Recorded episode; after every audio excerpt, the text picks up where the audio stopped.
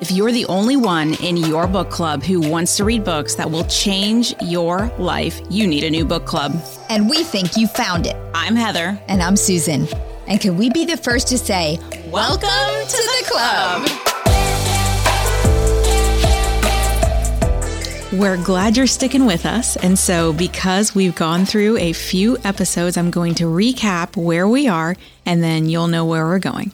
God created a perfect world. God created man and woman for companionship. They live in the world. And God created the world. God created you for his glory. This is God's plan, his purpose, his motive. This is God's why. Yeah, sticking. That's good because we are only in chapter three and we are continuing on our journey through these first 11 chapters. If you remember in the overview, I said that these first 11 chapters are the story of God and the whole world. And now we're going to that we have God's motive, we're going to take a look at man's motive. This is going to be a different journey. Last last week we were in a play. Today we're on a path. This is the story of the MO for all humanity. This is the why we do what we do when we know we shouldn't do it. Understanding the modus operandi of mankind is going to change your life for good. So, here's the story. We've talked about how the Bible is really one grand, huge narrative that points to Christ. But within that big narrative, there are lots of stories and scenes all woven together. Well, chapter three clearly has five elements of a short story. It's got characters, setting, plot, conflict, theme. Let's break it down. Who are those characters? The first two we have already met Adam and Eve. The first man, the first woman. Adam means humanity. We learn that. We're going to learn that Eve means life. You've got man, humanity, and Eve, life. No mistake there. Humanity and life. These two are individuals, but they're also representative of all humanity and life. So when we analyze this story, just like an English class, we have to know we're talking about two people, but we're really thinking of all people, even us. And we know that they, we, are created in God's image because it said that in verse 127. Genesis 127. So God created mankind in his own image. In the image of God, he created them, male and female, he created them. And we know that they, we, were meant to reflect the character and goodness of God. So that's our first two characters. That's what we know about them. Then we have God, the creator, who created order out of chaos. We already saw that in Genesis 1. And he is the author of all all that is true. The fourth character, new character for us, is the serpent. He comes from out of nowhere. We don't know much about him, but I'm going to tell you what we do know. The serpent, though, he's inhabited in, he's used by Satan. So Correct. the serpent is the snake. And we read in Revelations 12 9, the great dragon was hurled down, that ancient serpent called the devil or Satan, who leads the whole world astray. He was hurled to the earth and his angels with him. So this is what we know about Satan. The Hebrew word is the Satan because Satan is actually a title that means the adversary. Satan is the adversary of God. He is not for anything, he's against everything that is God's. Therefore, because God created order out of chaos, guess what Satan wants to do? He wants to destroy the order and drag us back into the darkness and chaos. And where God is truth, he uses lies to do it. Don't let him do it. He's like, You're going to like this. You deserve this. It's only one time. Here's the marshmallow. You can have just one little marshmallow. Take it now. He's the author of lies, and he will lie and deceive at every turn, and you won't even realize he's doing it. Here's what else we know about him. He is a spiritual being, and he was once part of God's team, the cherubim and angels. In Ezekiel 28, it, in a prophecy against King Tyre, uh, he alludes to what happens to those who want to be like God by citing Satan as an example. And this is what it says in Ezekiel 28, verse 14 through 16. You were anointed in, as a guardian cherub. You were blameless in your ways from the day you were created until wickedness was found in you. Through your widespread trade, you were filled with violence and you sinned. So I drove you in disgrace from the mount of God. So we, we see here what I said before is that Satan was part of the, he was a guardian cherub and he um, chose sin and he was kind of, you know, driven in disgrace from the mount. And since that time, he has been against God. He is the adversary. And if we are meant to reflect God's glory, he is going to be after us to do the opposite. Spoiler alert, in that same Ezekiel passage, God also uses Adam and Eve as an example of what happens when you want to be like God. So you can read that passage for yourself. All right. We've got our characters. Now we have a plot. Super simple temptation, deception, submission, and restoration. That is the plot. That's what we're going to see happens here. The approach. All right. While this chapter is absolutely about the history of how man fell, it is also the greatest lesson on how we are tempted and deceived every single day. And that's the greatest way that you can use the Old Testament as a lesson of what yeah. to do or what not to do. The pattern of deception and the path that it takes us down is so crystal clear in this text and and in life and that just makes me crazy because i fail to see it in so many of my own cho- choices oh, yeah. every day yeah i relate to adam and eve so much because the devil he is crafty he's so crafty all right, we are going to walk through this story line by line so that we can see clearly how temptation gets us because Adam and Eve are representing us. Truly, only then can we put a stop to the craziness. And and by walk through line by line, I mean walk. The story lays out like a journey down a path. And at points on the path, there are choices and opportunities, and we're going to analyze them. And I actually have drawn out this path yeah, and if the you're choices. visual like me, go to the show notes and get this path because it will make a lot I, more sense. I even printed it for Heather because as we talk about this, so she can follow along because I know she likes her little drawing. But anyway, it's in the show notes. All right, next, the setting. Up until this point, God has been providing what is good, everything that is good for Adam and Eve. In the garden, there is total transparency. There is only truth. They don't know any different. Life is simple and easy. There's no doubt, no deception, no worries, no fears. They actually get to walk and talk with God, something that, you know, we can only do through the Holy Spirit. They literally get to walk in the garden with God. How great would that be? That you can't get much clearer than that. Only God has the knowledge of what is good and what is evil. And somehow it's locked up in that one tree in the middle of the garden, the tree of knowledge of good and evil. That God, marshmallow tree. Yeah, that marshmallow tree. The one with, yeah, we're not going to picture it with fruit anymore. We're going to picture it with marshmallows.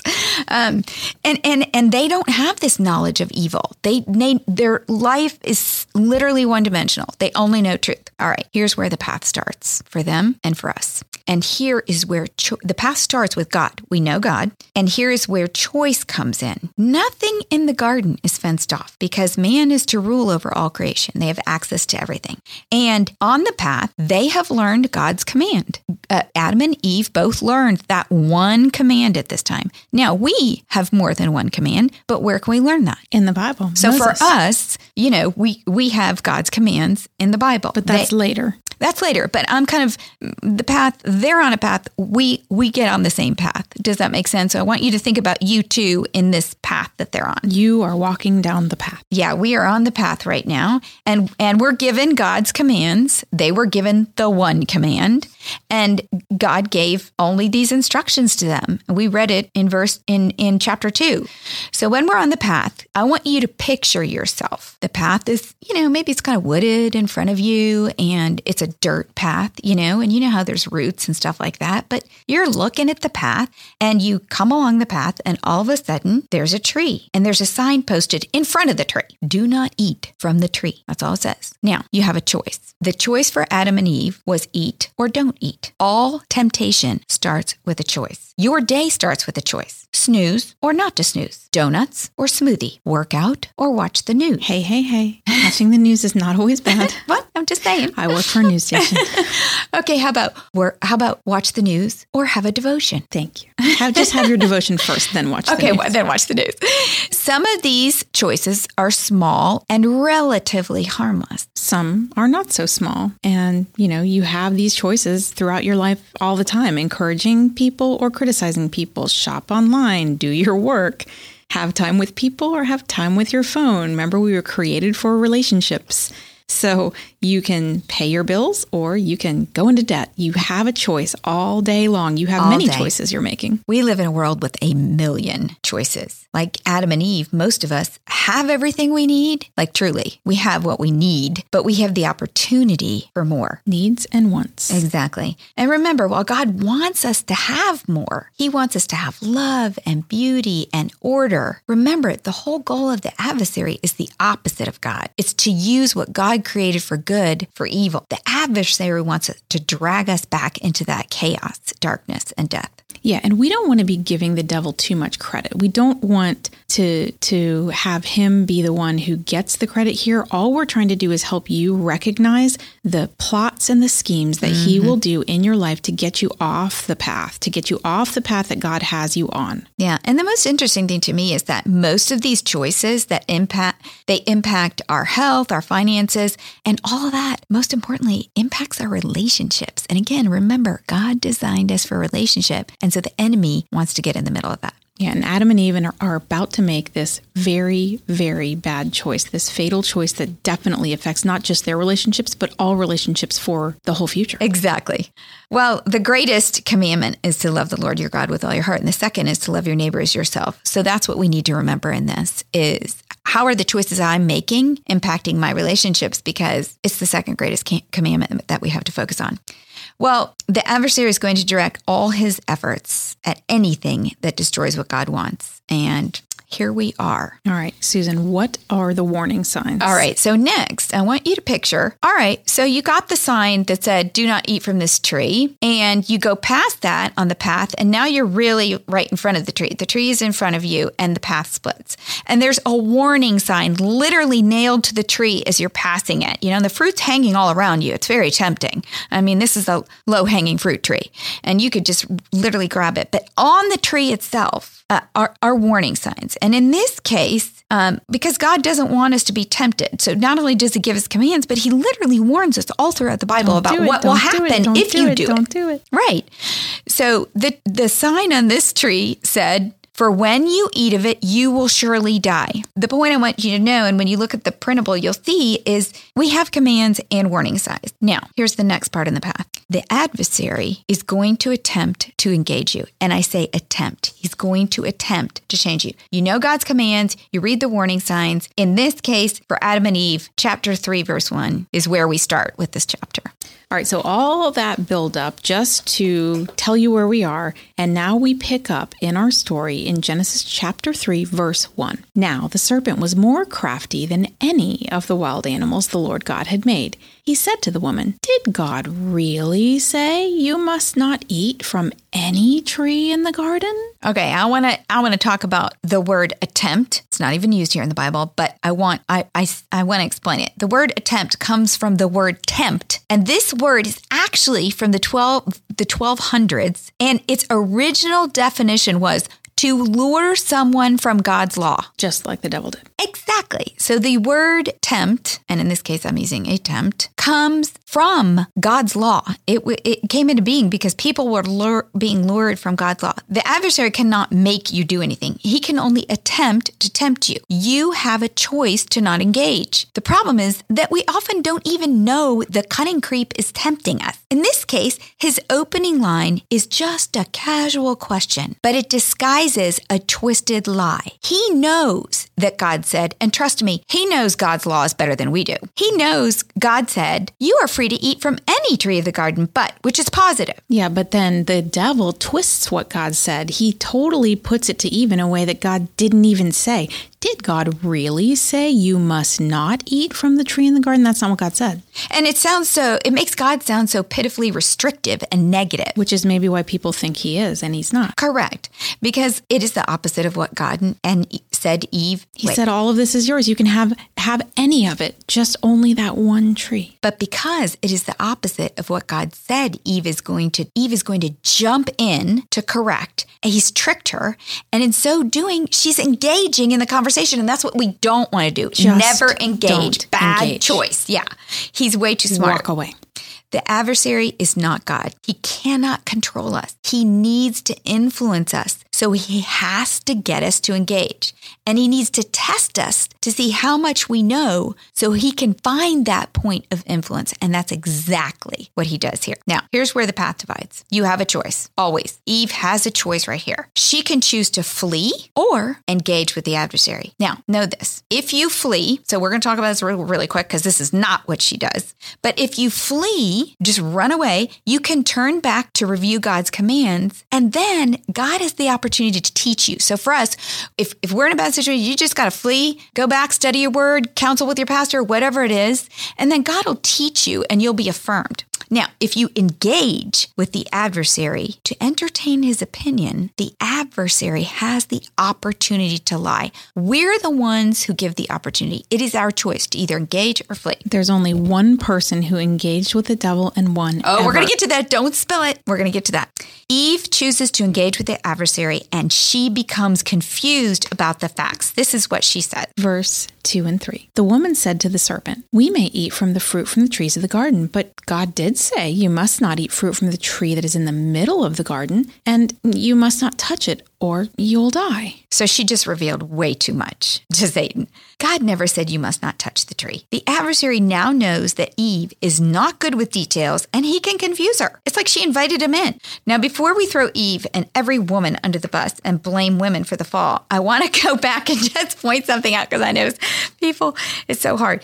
Let's go back and look at Genesis 2 again. In verse 16, God commands Adam not to eat from the tree. In verse 18, God says, It's not good for Adam to be alone create Eve. It appears that Eve was not present when God, when the command was given. Only Adam was. But we just don't know that for sure. Because, you know, they walked and talked with God. We don't know if Eve learned of the command from Adam or if God told her to. But there is a possibility that Adam may have embellished it or been unclear and told Eve, oh, you can't touch it too. Oh, yeah. You know, most of the things those men say don't make any sense. exactly. We, Just we- kidding. I'm just yeah. kidding. However, we don't have this problem because we have the Bible. and it is very clear. That's why we must always look there before we head down any path or make any choice.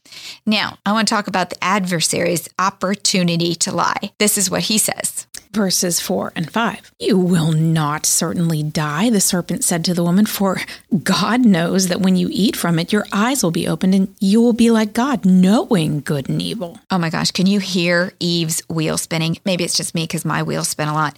Oh, wow, that was interesting. What is this good and evil? Why can't we know too? Why is God trying to keep this from us? Why does God get to make the rules? It's just not fair. I want to be like God. Eve is doubting God. The trust that was there is now being overshadowed because she engaged. Remember, the adversary had a place with God, but he wanted to be like God, and he's trying to do the exact same thing to her. He is he is tempting her with what tempted him because he knows it works. He doesn't have a very broad um creativity there. Just like God will meet you where you are and bring what you need in that moment, the devil will meet you where you are and he will tempt you with what he knows will work in that moment. And he only, there's only one person who has ever engaged with the devil and resisted successfully.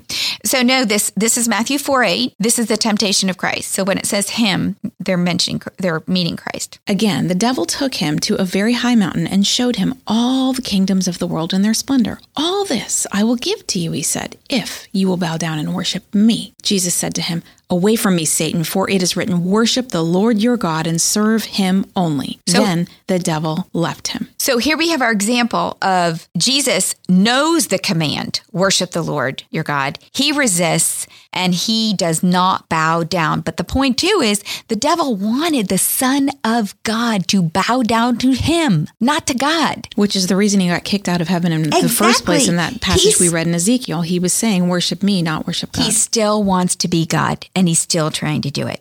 The adversary is tempting Eve with the very same thing. All right, our path is about to divide yet again. We have a second choice here. And this is the thing I really want to stress for us. At any point, if you make the wrong choice of the path, you can then Get back make- on. Get back Just on the other path. on. You can you can switch over. You can take another path. You don't have to stay on that path. The second choice you make in the path is this. You either recognize your sin, become convicted, and choose to believe God, trust God, obey God, glorify God, and grow in your faith. In that case, the path ends there. Well, the sin victory. path, yeah. Yeah. Victory. You're going back to the right thing. Or you're tempted by sin, your desire grows, and you choose to deny God, trust yourself, disobey God, and gratify yourself. And then you suffer consequences. And there are always consequences. There are always sin. consequences. Eve chooses to, deny to deny God, trust herself, disobey God, and gratify herself. She is tempted and her desire grows in verse 6. When the woman saw that the fruit of the tree was good for food and pleasing to the eye and also desirable for gaining wisdom, She disobeys God and gratifies herself. she took some of it and ate it. She also gave some to her husband who was with her, and he ate it. The first sin. And she does, she influences him. All right, I want to talk about sin. It's almost a little, uh, you know, politically incorrect today, sin. I don't know why people don't like say sin. They don't want to take responsibility Yeah, for their actions. Is that it? But when you think about it, at the very basis of all humanity, there are rules. Okay. So we have rules. It's a rule is just, you know, a prescribed guide for conduct. Like parents, teachers, coaches, every everywhere has rules. They're all different. You may have a rule at work that you can't use, you can't leave phone food in the fridge over the weekend. We have one. Um, but rules can change and they just kind of suit a small group of people. And then you have laws. You know, countries have laws. That's okay. More Created by serious the now. government. More, yeah, created by the government. And there's consequences for breaking them. Right, under the authority of a nation. So, you know, cities, states, nations have laws. They're all different. You know, the speed limit in Hawaii is 60, but in Nevada it's 80, whatever. They can change. You know, you, if you break them, you go before the judge and there's a penalty. And then in this case, with sin, there are commands. There are God's commands. And it's God's law. It's a rule for man. But here's the difference always the same for every man, never changes. And when you break it, it's called sin. And, and you're really at the mercy of the consequences that will come about, sometimes naturally, sometimes, you know, if, you, if it is God's command and it's a law, like don't murder, there's going to be those imposed by the government. But there's also sin has a long lasting effect in our lives. And we often don't see how it plays out. And again, just like I said, that word life is kind of mysterious sometimes. Sometimes there's this thing about sin and how it pervades in people and causes them to go down darker and darker paths. Yeah, it, it exponentially starts to Yes. increase. And it and, and, it's talked downhill. about like yeast and unleavened bread in in the New Testament. You know, there is a thing about sin that I, I don't want us to look at it as a word that's politically incorrect. We need to take it seriously and we need to look at it because it's one thing to break a rule or a law, but a, but to sin, there's longer lasting effects, and it really shows a problem in your heart that then probably results in broken rules and laws because most of those have a good reason for being. Um, they all have consequences, rules, laws, and commands that are broken. Um, but but there's a deeper, deeper impact, I believe, for the sin of the believer who doesn't change, or the you know the sin that we're about to read about. And that's the point here is sin is serious, but it's not all doom and gloom because No. if you have made the wrong choice, if you've gone down that path, all you have to do is get on the other path, the other path that God has for you that's good and right and turn from your ways and and your life can change in an instant when you do that. Absolutely.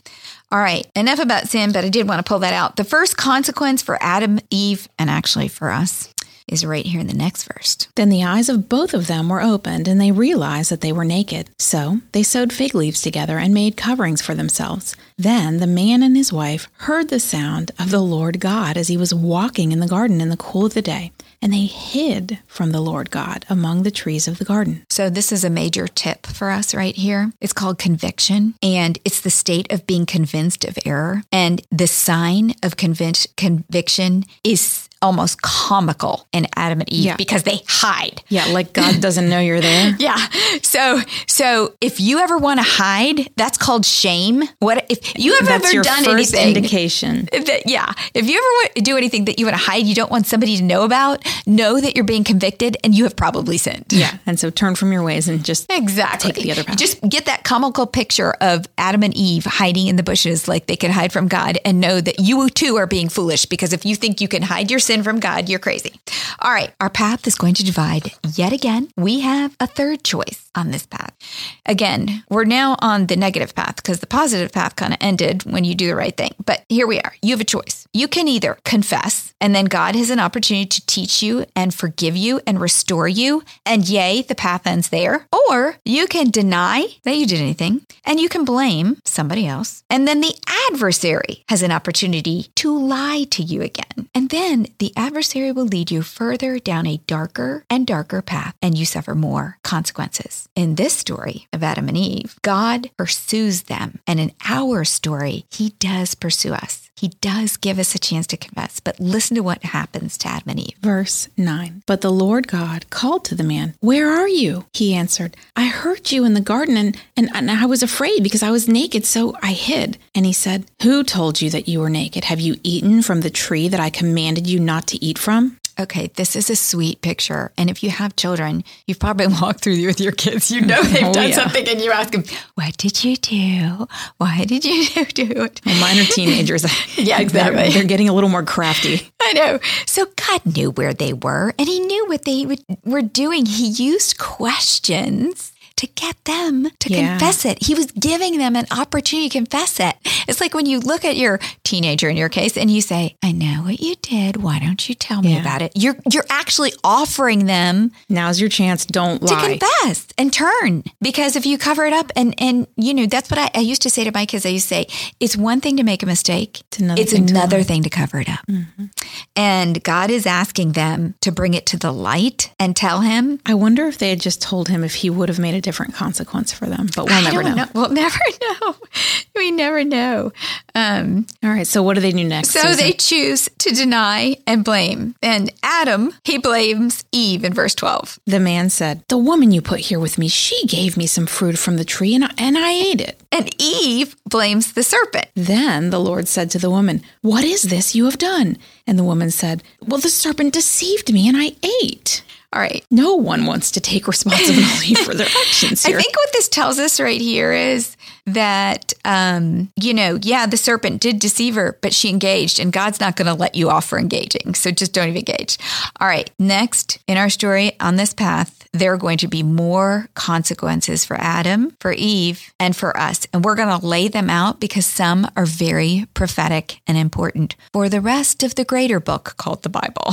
The first consequence we're going to read is the serpents. And Heather's going to read the verse, and I'm going to kind of insert a couple words to help you understand what this is foreshadowing, and then I'll explain it. Verse 14 So the Lord God said to the serpent, Because you have done this, cursed are you above all the livestock and wild animals. You will crawl on your belly, and you will eat dust all the days of your life. And I will put enmity between you, Satan, and the woman, humanity, and between your offspring, the seed, and hers, Jesus. He, Jesus, will crush your head, defeat, and you will strike his heel, wound, pierce. This is the first prophecy of how God will redeem the fallen world. Our orderly God addresses the serpent first with three statements of doom. Verse 14 the serpent is positionally cursed. He's going to crawl because of his key role being used by Satan always underfoot. So Satan was using the serpent. Verse 15 said, He is relationally cursed. There's going to be hostility between he and the woman, and that is going to be passed to all the future offspring. And then lastly, the serpent is eternally cursed. He will crush or kill the serpent, and he is the seed, Jesus, who will come from the family of Abraham in the second part of Genesis chapters 12 through 50. All right, just for a big word, I'm throwing this in. This is the first proto evangelism. Proto evangelism is the first gospel or good news. And I will put enmity between you and the woman, and between your offspring and hers. He will crush her head, and you will strike his heel. Says this that God's people will finally win over the adversary. It will be a war that we have to fight, but he, the first prophecy of Jesus, the offspring of the woman, will deliver a crushing blow. All right, now the woman's consequences. Verse 16. To the woman, he said, I will make your pains in childbearing very severe. With painful labor, you will give birth to children. Your desire will be for your husband, and he will rule over you. Another uh, uh, Bible verse for this is the New King James, and it says, I will greatly multiply your sorrow and your conception. In pain, you shall bring forth children. And I like that because, first, okay, children, it's it's going to be physically painful. Yeah, it could have been a lot easier. Could have been a lot easier. Thanks a lot, Eve. Second, in relation to the children, that moms will have sorrow, which points to the anxieties of bearing and raising kids, overwhelming concern for their safety and future in life. It's it's a killer to mm-hmm. me. I have five kids, so I love that verse because it does say, you know, it kind of explains why maybe I worry more than my husband. Maybe I'm justifying myself. Not sure. All right. Third relates to marriage. Because she took the lead in this fall, she will be subject to her husband. And throughout the world, there has been a lot of abuse of women. And and again, this is going to be rectified in Christ. With Christ, we are all heirs. Galatians 3:28 says, "There is neither Jew nor Greek, neither slave nor free, there is neither male nor female, for you are all one in Christ Jesus. And if you are Christ, then you are Abraham's seed and heirs according to the promise." The third consequence is for the man, and that's verse 17. To Adam he said, "Because you listened to your wife and ate the fruit from the tree about which I commanded you, you must not eat from it. Cursed is the ground because of you. Through painful toil, you will eat food from it all the days of your life. It will produce thorns and thistles for you, and you will eat the plants in the field. By the sweat of your brow, you will eat your food until you return to the ground, since from it you were taken. To dust you are, and dust you will return. Adam chose his wife's wisdom over God's, and that's just a relational lesson for all of us. We're made for relationship, but we can't allow our relationships to come between our relationship with God. So Adam, from the word Adam, Adama, or ground and earth, now is originally had dominion over the earth and everything in it, and now the ground is just not going to work for him like it used to. He's going to experience pain working just to survive. It's going to require toil, and then in the end and he's going to be returned to the ground. Uh, and, and, it's it's kind of almost a little poetic justice that the consequence is kind of the bane of his existence. Is this great relationship he had with the Earth and the animals is now going to be um, the opposite of of what he planned. All right, we have one more consequence, and this is the one that really impacts all of us. It is the fall from God's presence in the garden in verse 20. Adam named his wife Eve because she would become the mother of all the living. The Lord God made garments of skin for Adam and his wife and clothed them. And the Lord God said, The man has now become like one of us, knowing good and evil. He must not be allowed to reach out his hand and take also from the tree of life and eat and live forever. So the Lord God banished him from the Garden of Eden to work the ground from which he had been taken. After he drove the man out, he placed on the east side of the Garden of Eden a cherubim and a flaming sword, flashing back and forth to guard the way of the tree of life. Okay, so the good news is this while death came through the sin of the woman, life and salvation is also going to come through her, through Jesus Christ. We are now out of the garden. We don't have that paradise. Sin has entered the world. We all have it because of Adam and Eve. Now, the another cool thing to point out about this is the whole animal skin thing. This is actually the first sacrifice. Because they were naked, animal skins were used to to cover their nakedness, and this is an example of the first bloodshed to cover Adam's and Eve's sin. This is the consequence for their sin.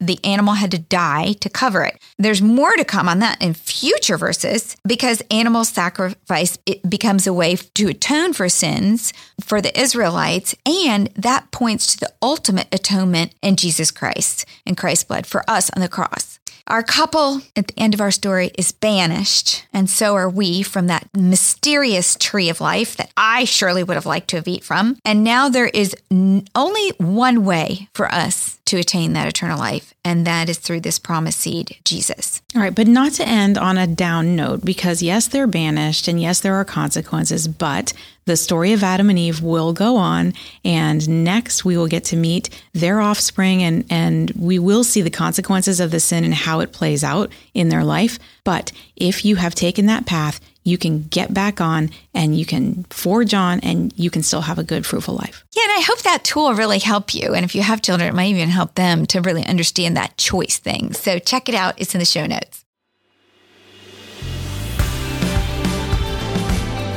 What's a club without friends? If you're enjoying the Bible Book Club, why don't you share it? And then you can say, Welcome, Welcome to, to, the, club. club. New episodes drop every Monday and get all episodes now on Amazon Music. As always, head over to susanme.com slash Bible Book Club for show notes from today's episode. Bible Book Club is hosted by Susan Merrill and Heather Rubio, edited by Buck Buchanan, produced by Haley Mawat.